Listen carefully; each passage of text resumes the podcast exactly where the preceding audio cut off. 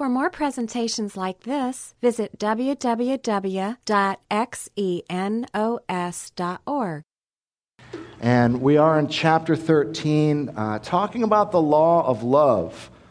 The flow of this book, the, the argument that Paul has been making, especially uh, in the most recent chapters, chapters 12 and chapter 13, is getting really practical. You come to a place where you believe that God is real, that He exists, that He was represented uh, in the person of Jesus Christ, that he came to earth as Jesus and demonstrated his love, that he went to the cross and died for our sins, that he was raised from the dead, and that he wants to literally take up residence in our lives and use us to spread his truth and his love into a dark world. That that's what all the book of Romans really leads up to and, and brings us to the point where we say, okay, how do I do that? What does that look like? And he starts getting really practical in these chapters that we've been studying how to live a life that glorifies God, that brings who God is to light, where people can see him through the choices that we make. How do we live our lives for God? And he talks about things like loving your enemies and hating, abhorring, he says, what is evil. Being in the world being a part of and moving within a world that doesn't know God, and that understanding that huge parts of the world are actually hostile toward God, but also understanding that human beings are not our enemies. They're the mission. Jesus said, I came to seek and to save that which is lost, meaning the people who are far furthest from God are the ones he is going to stretch the furthest to reach. Last week, you guys talked about government and how governmental authorities are a part of that fallen, broken human system, but that we as believers and followers of God, we believe in structure, we believe in authority, we reject anarchy. And we believe that we have to work within the fallen, broken systems of men and, and bring about the truth of God while respecting those who we disagree with. And so it becomes this very complicated world for us to live in. If we want to follow after God and live our lives for Him, if we want to be in the world, if we want to critique the world, if we want to look at the way things are going and look at things like selfishness, pride, evil, look at those things and say, that is not the way that it should be and that we want to give people hope and let them see that there is something greater than ourselves, that our Creator God wants a personal relationship with us, and that He has said to us that they will know you by your love for one another, that we demonstrate who God is by love. Well, we're going to have to make some pretty complicated choices in terms of what we demonstrate as what is right and what is wrong. And for a walking Christian, we call this walking with God, somebody who is living their life and trying to live consistently with the love that God has laid before us. It becomes a everyday complicated ethical dilemma. There are going to be daily decisions that need to be made that are offered forth by a fallen, broken world system, what are you, as a follower of God, going to do? And what is our basis then for making those decisions? How do we know what God's will is? And how do we demonstrate who God is through our moral framework? And it gets pretty complicated. You know, Ben talked to you last week about, you know, obeying secular authorities, working within that secular system. But you also saw demonstrations in the Bible of where people trust and they, they obey authority as far as they can, but God is the highest authority. So, an example in Acts 2, when the governmental authorities go to Peter and say, You can no longer preach Jesus Christ, what does he say? He says, I would love to obey you, but I have to obey God rather than men. There is a point where we cannot go beyond. There is a point where we cannot obey. And where do we draw that line? That's an ethical question, a complicated ethical question. You saw from the passage that he says, go, they say, go as far as continue to pay your taxes, right? Even to an incredibly far more corrupt and evil empire than anything remotely like what we have here in the United States. Nero was an evil man. But they say, pay your taxes. That money goes where? Into Nero's coffers to do what it is that he will. What's my ethical basis for doing that? And where would I draw the line? These get hard, these important ethical decisions. The world never quits presenting us with more and more challenging ethical decisions. And the Bible has some very clear instructions for us. I don't mean to say at all that, you know, and so we look at our Bible and we still don't know what to do. It's very clear, right? And we can just go to the biggies, right? We can go to the big, you know, the commandments, the ones written in stone by the finger of God, and we can look at them and say, Thou shalt not kill. That's pretty straightforward, pretty clear. Don't kill, right? God says life matters, life is precious. So don't kill. Well, okay, but it does get a little gray. What about in self defense? What if someone breaks into my home at night and threatens to kill my children? What if I have to kill someone else in order to keep 10 people alive? Do I not kill then? It, it can get kind of confusing. What if, what should my stance be on the death penalty? The Bible says, Thou shalt not kill. Romans 12 and 13 says that the state bears the sword for a reason. How do I, as a person living in a democracy, make a decision about my stance on that that honors God? That's a complicated question. What if I'm a soldier? What if I uh, am an agent of the state? Right? And I'm called into situations where I'm called on by the government to take life. How am I to think about that? How am I to wrestle with that and understand that as somebody who wants to live their life for God? So, on the one hand, there's some very clear things, but in the day to day outpouring of how we live as followers of Jesus Christ, it can get pretty complicated. Thou shalt not bear false witness. You shall not lie, it says. What about the little white lies? What about when my spouse says, Does this make me look fat? Right? Your husband says, Is my butt disappearing into my back? You know? Is it, is it morally wrong to fudge the truth in those situations? Is it wise? What are we to do? What if I could tell a lie that would save other people's lives? And these aren't hypothetical. I mean, that, that has happened over, over again. In the course of human history, Christians have had to make decisions. Do I lie for the greater good? Or do I tell the truth because thou shalt not bear false witness? You see, my point is, is that we, we face really difficult issues. We live in a complicated world where, as believers and followers of God, we face moral and ethical dilemmas on a daily basis. What's my take on abortion, gay marriage, and waterboarding? Some of you are like, I can't believe he even brought those things up. Because they're so hard to talk about in our culture. But we should have an answer for what we think about those things. But what, where's our starting point? How do we answer what we think as we want to follow God? How do we develop a framework?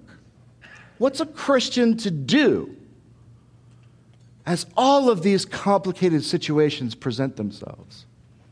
What we need is a biblical framework for ethics, a, a structure that we can uh, put these dilemmas through and come out with answers that we're confident God would stand behind. Because ultimately, if you're a follower of God, what you want to do is to please God. You want to represent Him accurately. And you don't want to betray Him by demonstrating something that's not true about Him. So we need scriptural principles to apply to modern circumstances and deeply personal situations. So we go to Romans chapter 13 and we start in verse 8. And he says, Owe nothing to anyone except to love one another. For he who loves his neighbor has fulfilled the law. For this, you shall not commit adultery, you shall not commit murder, you shall not steal, you shall not covet. And if there is any other commandment, it is summed up in this, saying, You shall love your neighbor as yourself.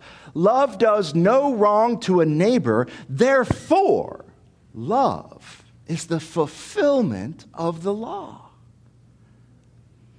You see what he's saying is, he's saying, you know, we have these commands, and the commands are good, and they should be followed, and they're informative, and they teach us what we should do.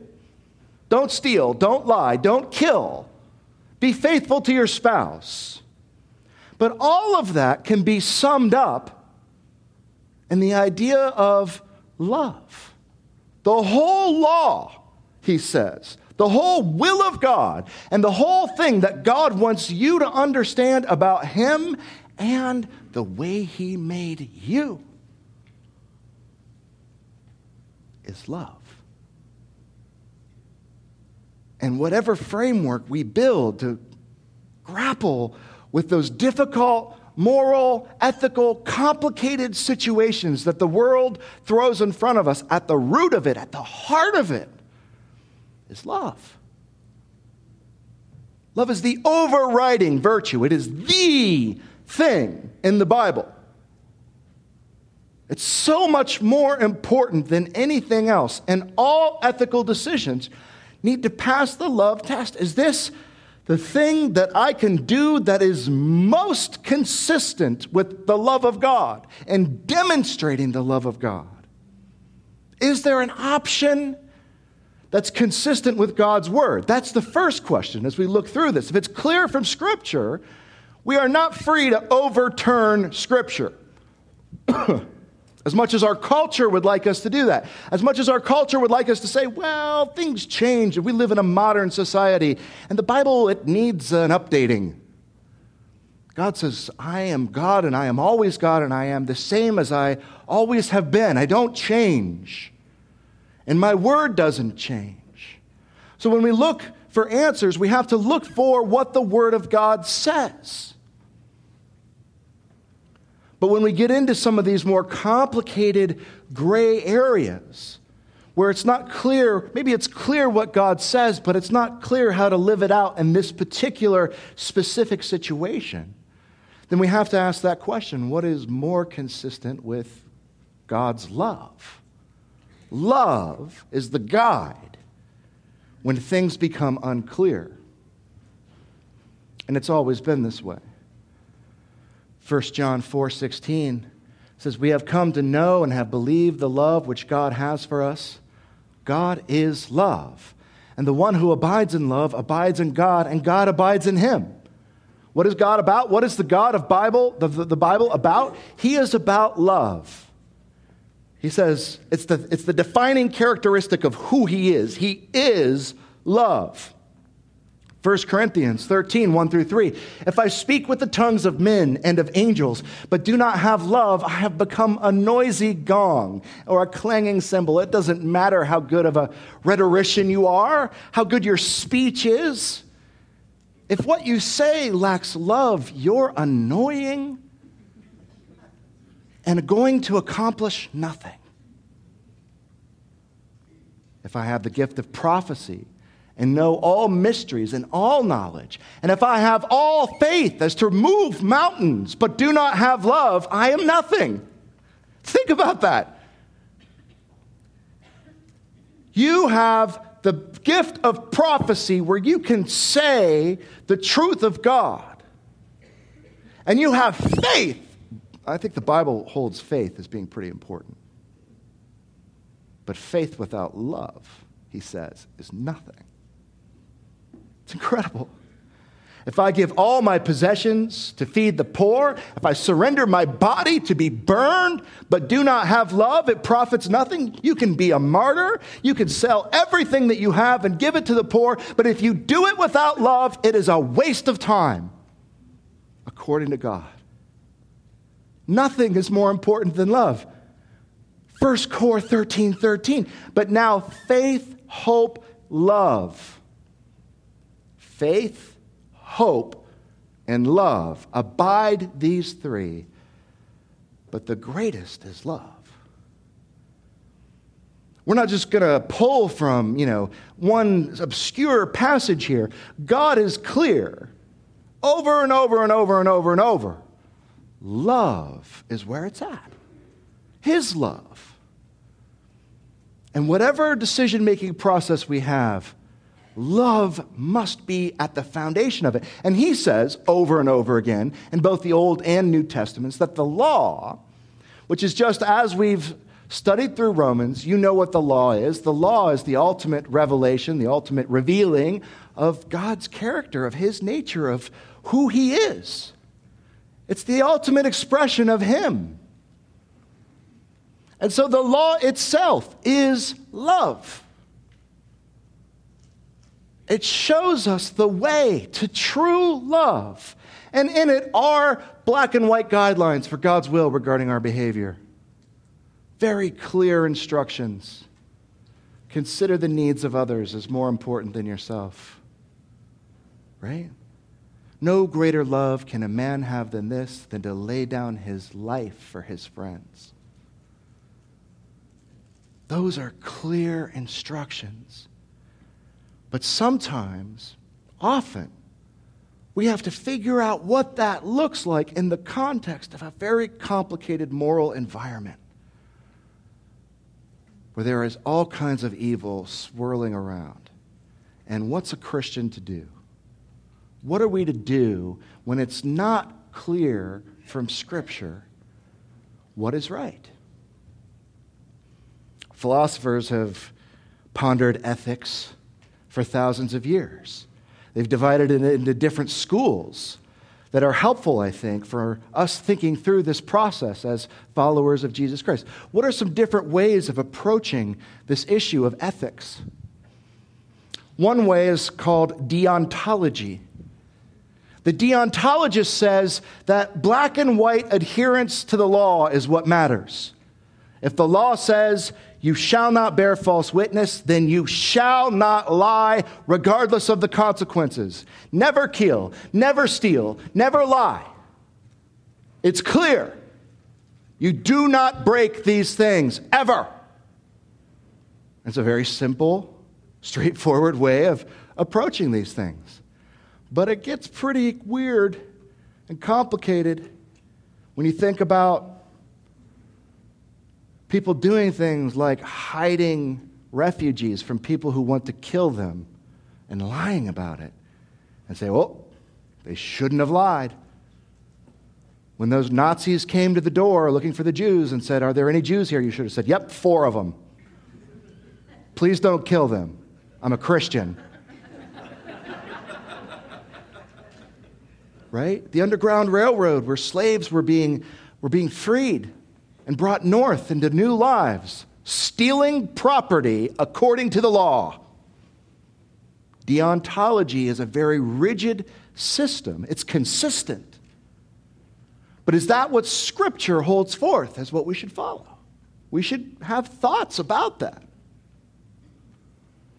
Another ethical system would be called consequentialism. Consequentialism looks at the consequences of conduct it says the outcome determines whether or not something is morally right or wrong. Now, that sounds pretty practical, right? And maybe that's a good system where I can say, well, if what I do creates more good and more love, then it's the right thing to do. And so I should just look at each situation, determine what the consequences will be, and decide whether or not it's worth it or not. And that's very attractive. That sounds very good. But you know, if we're honest, consequences are often very difficult to predict. I can't remember the last time something had the consequence that I predicted it would. and sometimes, you know, what's the statute of limitations, right? Sometimes I do something and I think it's going to be good, and it turns out to be good for a month. And then a year later, I look back at it as a disaster. Was it a good thing or was it a bad thing that I just did? Or maybe I do something terrible that causes all kinds of calamity and destruction, but a hundred years later, it looks like it's the right thing to do. You all of a sudden have good or evil on a sliding scale that's not consistent with itself. You might do one thing in one situation and another thing in another, and they might completely contradict each other, but as long as the consequences are what you want. And the results are also very subjective what is good or what is evil, and what is the greatest good or the greatest evil can be very difficult to determine. A strict consequentialist has to say uh, the Holocaust is good for Israel. Because Israel would not exist if a million Jews hadn't died in the ovens of Hitler. Because the world gained sympathy and created a new nation for the people of Israel as a result of the events of World War II. So, uh, we can check that one off, right? We're not willing to say that that's good, but a consequentialist has to. And so there are problems. There's what we call situational ethicists which is similar to consequentialism, but basically what they say is that each situation presents its own set of variables, and you need to look and deal with each situation as it comes. Ignore the black and white laws and focus on each situation. I don't need to be consistent with myself. I just need to do what I think is best in each given moment. But in that situation, morals become relative killing in one situation is good, killing in another situation is evil. What's the difference? My opinion. It sets me up to be my own God. I become the ultimate instrument for deciding right and wrong. And I have no moral accountability for my choices. I am the ultimate judge. And I don't need to be consistent with myself because no two situations are the same. How do you hold someone accountable for their choices if everybody believes in situational ethics? You could never punish anybody for doing anything wrong as long as they sincerely believe that they did what was right given the situation in front of them. It causes real problems. And then finally, we arrive at what we would call hierarchical ethics. And this is where I think Scripture falls, and I'm going to demonstrate this for you. But hierarchical ethics says the laws are good. The black and white laws are good, and they're a moral guide, and they're to be respected. Thou shalt not commit adultery. Thou shalt not covet. Thou shalt not lie. Thou shalt not kill. Those are guides that are real and useful and meaningful. But there are some virtues that carry more weight. There are weightier portions of the law. And as people living in a fallen world, sometimes I have to choose not between the right thing and the wrong thing, but the wrong thing and the less wrong thing. Because I don't live in a perfect world where I can always do exactly the right thing.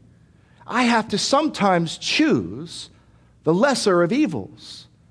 And what's the framework for making those choices? Love love. The law works in most cases. It is valuable and it should be followed. But if I'm presented with two wrong choices or two right choices, how do I pick between the two? Which is more consistent with the character of God's love? Love is the highest virtue in God's character and it serves as our guide in that gray area. Hierarchical ethics is what we see in Scripture. Let me give you a couple case studies. Don't take my word for it. Let's look at the Bible, right? Let's look at the story of Rahab in Joshua 2. The Jews have just come out of 40 years in the desert. God is finally ready to give them the promised land. And they come up, and standing on the border is this incredible city, fortified city of Jericho, with walls like they have never seen before. How are they going to take this city that God has told them to take? We read in Joshua 2, verse 1, that Joshua the son of Nun sent two men as spies secretly from Shittim, saying, Go view the land, especially Jericho. So they went and came into the house of a harlot whose name was Rahab, who lodged there. It was told the king of Jericho, saying, Behold, men from the sons of Israel have come here tonight to search out the land. And the king of Jericho sent word to Rahab, saying, Bring out the men who have come to you, who entered your house, for they have come to search out all the land. But the woman had taken the two men and hidden them. And she replied to the king, Yes, the men did come to me, but I, do, I did not know where they were from. And it came about when it was time to shut the gate at the dark, the men went out. She lied. She knew exactly who they were. When she met them, she said, Oh my gosh, you're the Jewish people? The one who God did all that stuff in Egypt? I heard about the plagues. I'm on your side. That's what she said. She said, Will you let me be on your team? Because Jericho, I believe in your God. And they were like, Yeah. Our God welcomes all people who want to be on his side, and you can be with us. And then the king of Jericho comes knocking, and Rahab hides them and lies. She says, I don't know where the men went. Pursue them quickly, for you will overtake them. But she had brought them up to the roof and hidden them in the stalks of flax which she had laid in order on the roof. Clearly, Rahab lied. And the deontologist would have to say she was wrong. She did the wrong thing. She should have told the truth. She broke God's law. The consequentialist looks at Rahab and says, ah, she was right. It was good for her to lie because God's people were protected. And so lying is good in this case, right? The situational ethicist says Rahab was right because she was true to herself. She did what she thought was best and good for her. Lie away, Rahab. The hierarchical ethics says lying is wrong, and it was wrong to lie. But she did the best thing that she could given the options that were before her. We don't change and say lying is now good, but we say you were given two choices, Rahab, neither good. Lie or allow God's people to be killed, and you chose the better part. You chose love as your ethical guide here. Think about her options. She could tell the truth. If she tells the truth, she keeps the law. She does not bear false witness. That's kept, right? But she breaks the law, you shall have no other gods before me.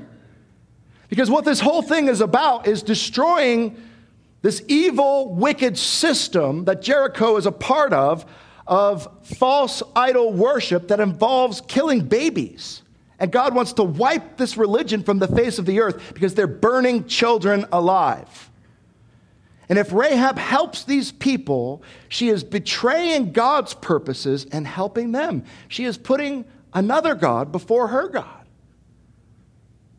So she can break, thou shalt not bear false witness, and keep, you shall have no other gods.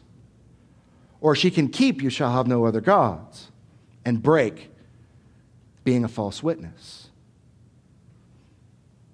She can refuse to speak. That's another option she has here, right? She can just stay silent. The king sends people, you know, they say, Where are these men? And she's like, mm. And they're like, Why won't you answer us? And she's just super suspicious, right? not going to help. Maybe, okay, so she doesn't bear false witness here, right? But she doesn't help. They're going to get caught. They're going to be like, search her house, right? When you don't talk, they're like, you're guilty. And so, again, how does she keep that part of the law? she would be betraying God's purposes. The third thing she can do is she can lie. In doing so, she breaks one of the Ten Commandments you shall not bear false witness. And we don't say lying becomes good here. Lying is bad. Lying is always bad. It's just not always the worst thing. And sometimes in a fallen, broken world, you have to choose between something bad and something worse. And she chooses to uphold, You shall have no other gods before me. Is it right? I'm telling you it's right, but who am I? That's like my opinion, right? Uh, let's look at Scripture. She didn't have an option that kept all of God's laws because she lives in a fallen world. But James, chapter 2, verses 25, tells us in the same way, was not even Rahab the prostitute considered righteous for what she did when she gave lodging to the spies and sent them off in a different direction? See, I'm not making this up. It's not my opinion.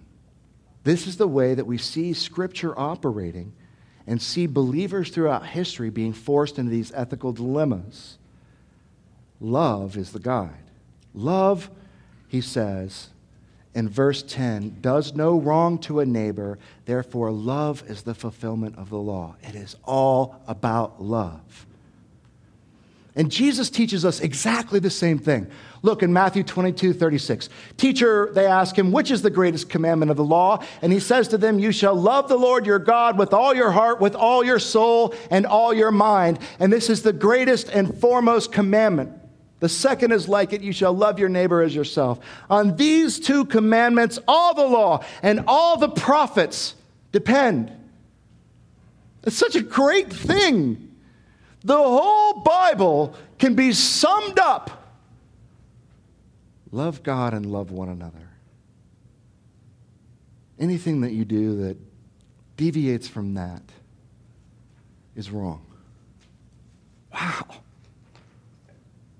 Let's look at another case example that Jesus brings up of hierarchical ethics. Matthew 12, 1 through 13. At that time, Jesus went through the grain fields on the Sabbath. His disciples were hungry and they began to pick some heads of grain and eat them. Uh oh, you're not supposed to work on the Sabbath. Jesus and his disciples are walking through a field. They're grabbing a snack, eating it. What does the deontologist say? You broke the law. You worked, you harvested. Working is harvesting, harvesting is working. You do not work on the Sabbath. And our local deontologists, the Pharisees, show up and say, Look, your disciples are doing what is unlawful on the Sabbath, picking heads of grain. Jesus answers them, Haven't you read what David did when he and his companions were hungry? He entered the house of God, and he and his companions ate the consecrated bread, which was not lawful for them to do, but only for the priests. I love it. Jesus is so great. He, he brings up another moral dilemma. He says, You think what they're doing is wrong. What do you think about when David, see, David is of the tribe of Judah. He's a king, he's not a priest. And there was bread that was baked every day. God always wanted his house to smell like fresh baked bread. it was one of his rules. And they would take the bread at the end of the day and they would store it, and only the priests could eat the, the previous day's bread. And David is on the run. He's got soldiers with him. They're starving. And he comes to the house of God and he's like, Do you guys have any food? And they're like, Just the food, but only the priests can eat it. The law is clear. But David's like, Can you work with me here? You know? And the priest is like, So you guys are out warring. And he's like, Yeah. And he's like, Are you raping and pillaging? And he's like, Nope, no rape, no pillage. And he's like, Okay, eat the bread. Don't starve. Surely God would rather you live, and that that law would be more important here. And, and so Jesus brings it up as an example in this context. Which is more important, he says to the Pharisees? Was it wrong for David to do what he did? you can see the Pharisees. The deontologist is like, they can't answer because their system is wrong.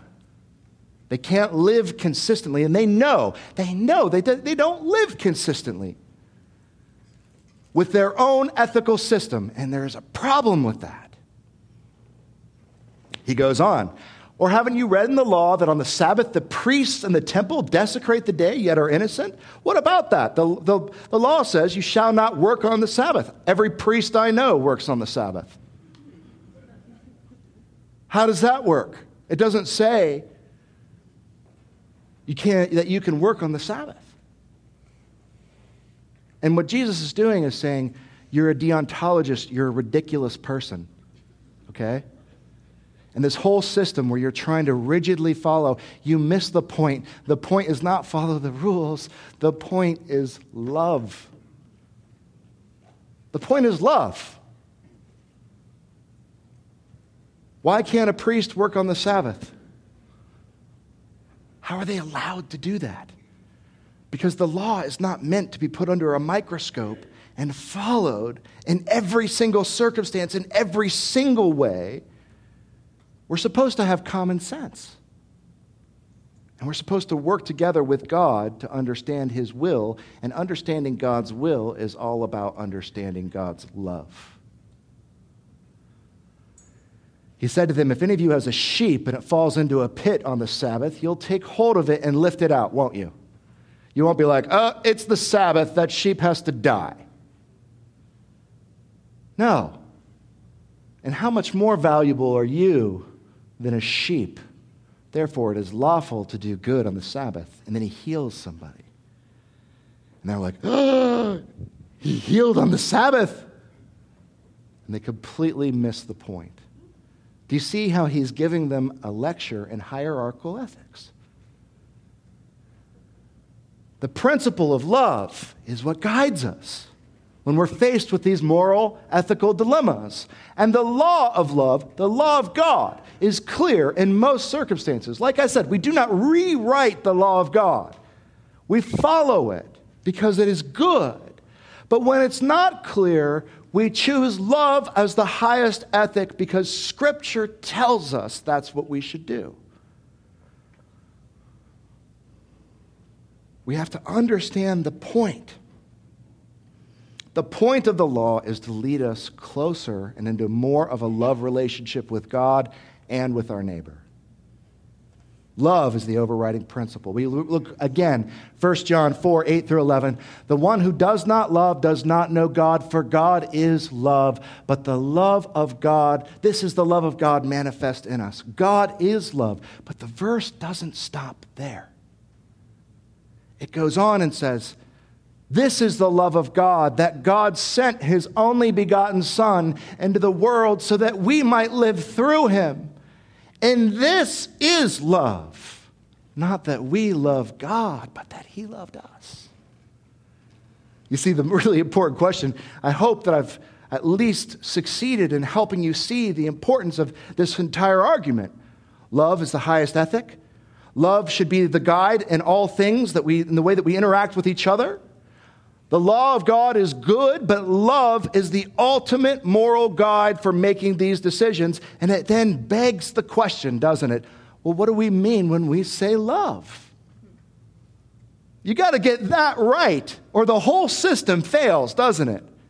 You just plug in what feels good, that's love, and the whole system breaks. Because love, according to Scripture, is not a feeling. Love is a choice. And the ultimate form of love, the definition of love from a biblical standpoint, is Jesus Christ on the cross. What is love?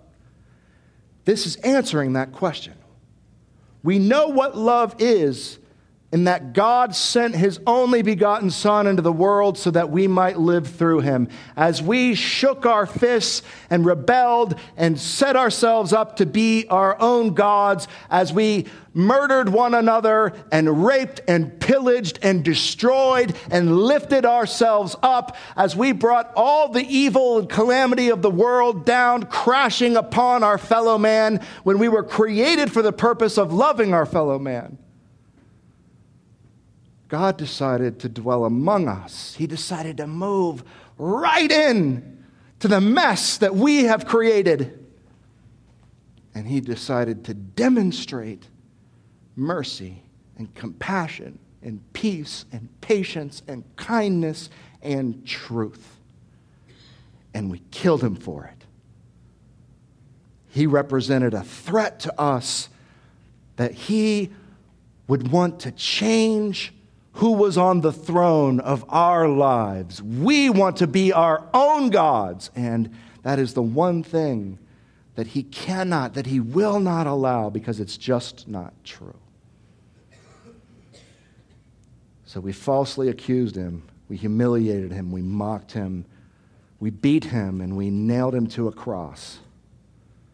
And while he hung there, dying, an innocent person, God took all the wrath and all the punishment for all of the human race and he poured it out upon himself in the person of Jesus Christ.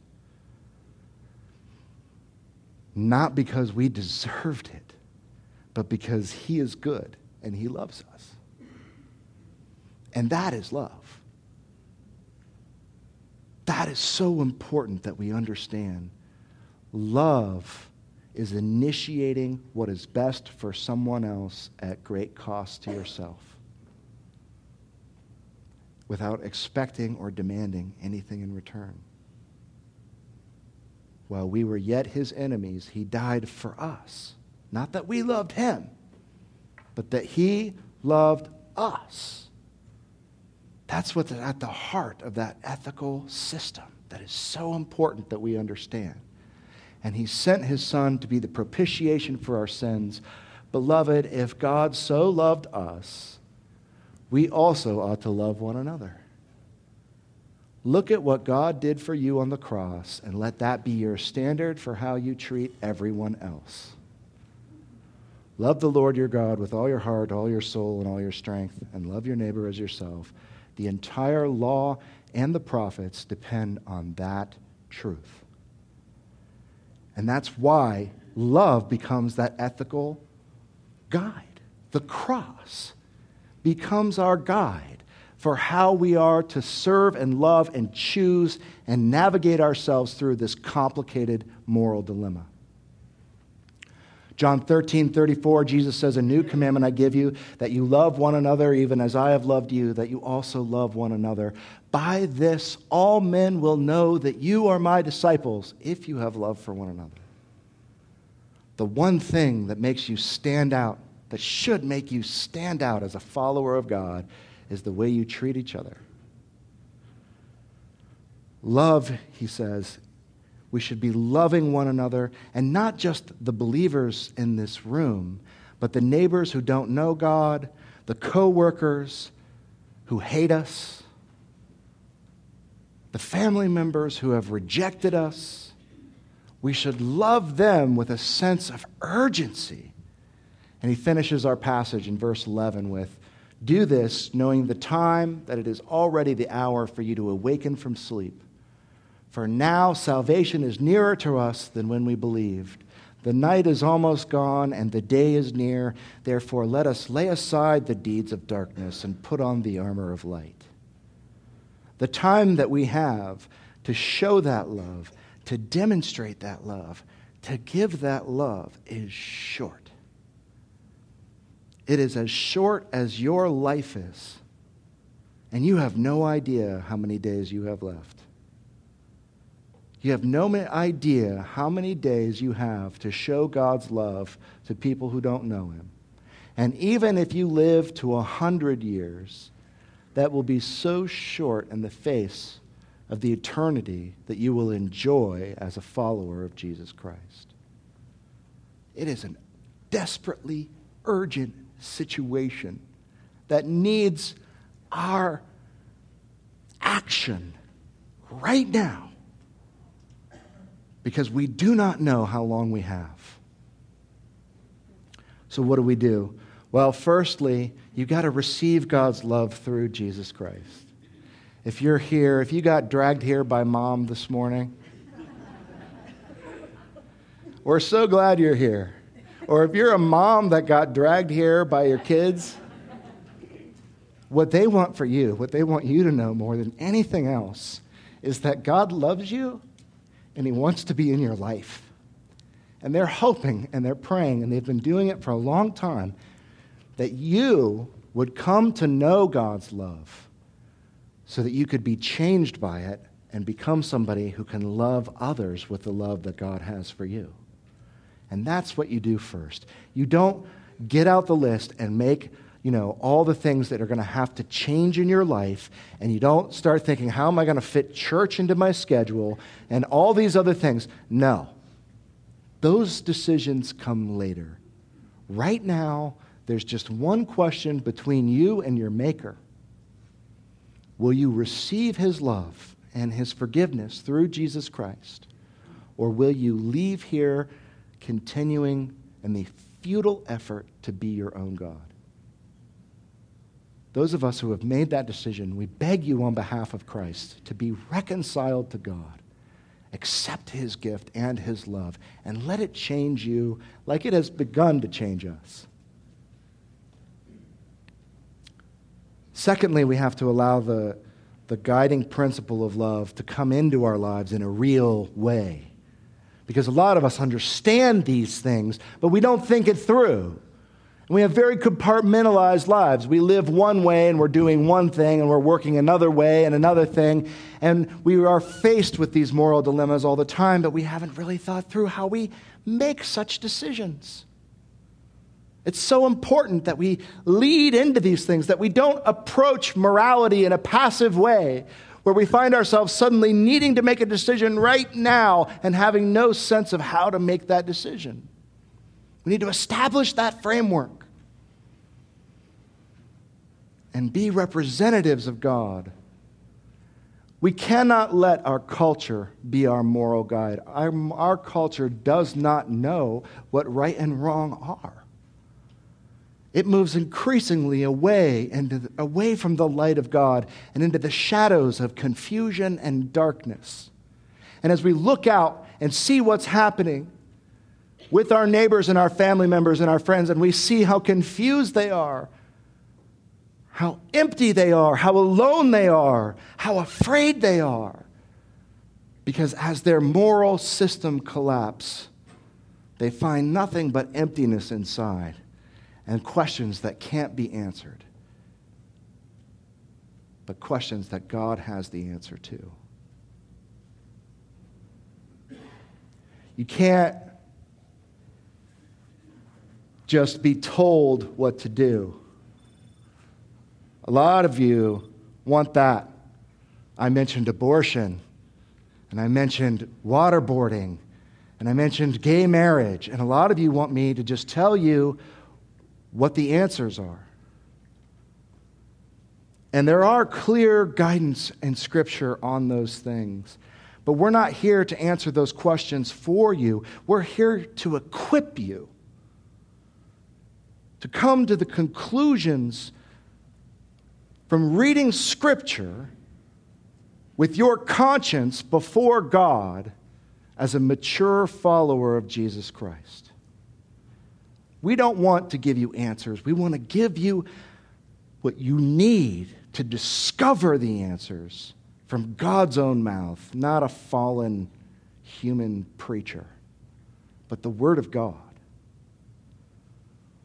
No, we can't answer those questions for you in every situation. There are some things where the Bible is very clear, and we're on record with that.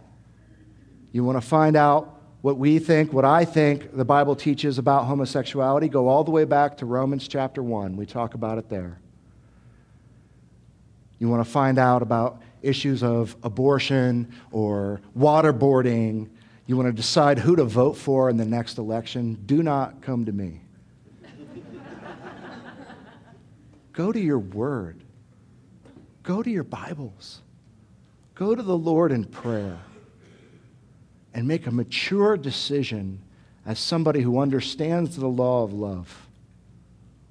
Philippians 2 13, 12 and 13 says, Therefore, my dear friends, as you have always obeyed, not only in my presence, but now much more in my absence, continue to work out your salvation with fear and trembling.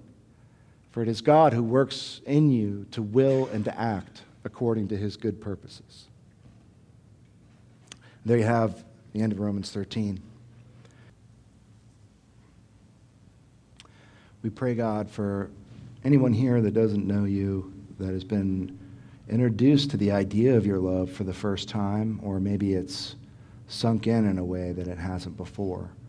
We just ask God that they will, they will sense your presence moving toward them, that they will see that you have flung open the door, and that, um, that you are, are pleading with them to be reconciled to you.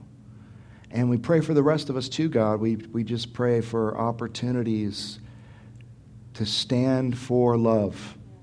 And uh, that as we do that, we wouldn't judge uh, the rightness or wrongness of that stance by the amount of joy or the amount of pain that it brings into our lives, but that we would judge it by your word and the, the sense that we have that you are good and that you are right and that you have the answers to what uh, so many of us uh, want to know, which is what is this all about and how can I be who it is that I, I sense that I'm supposed to be. We pray these things in Jesus' name. Amen. This study was recorded at Xenos Christian Fellowship and is copyrighted. You may freely copy and distribute it as long as you keep it intact and do not sell it.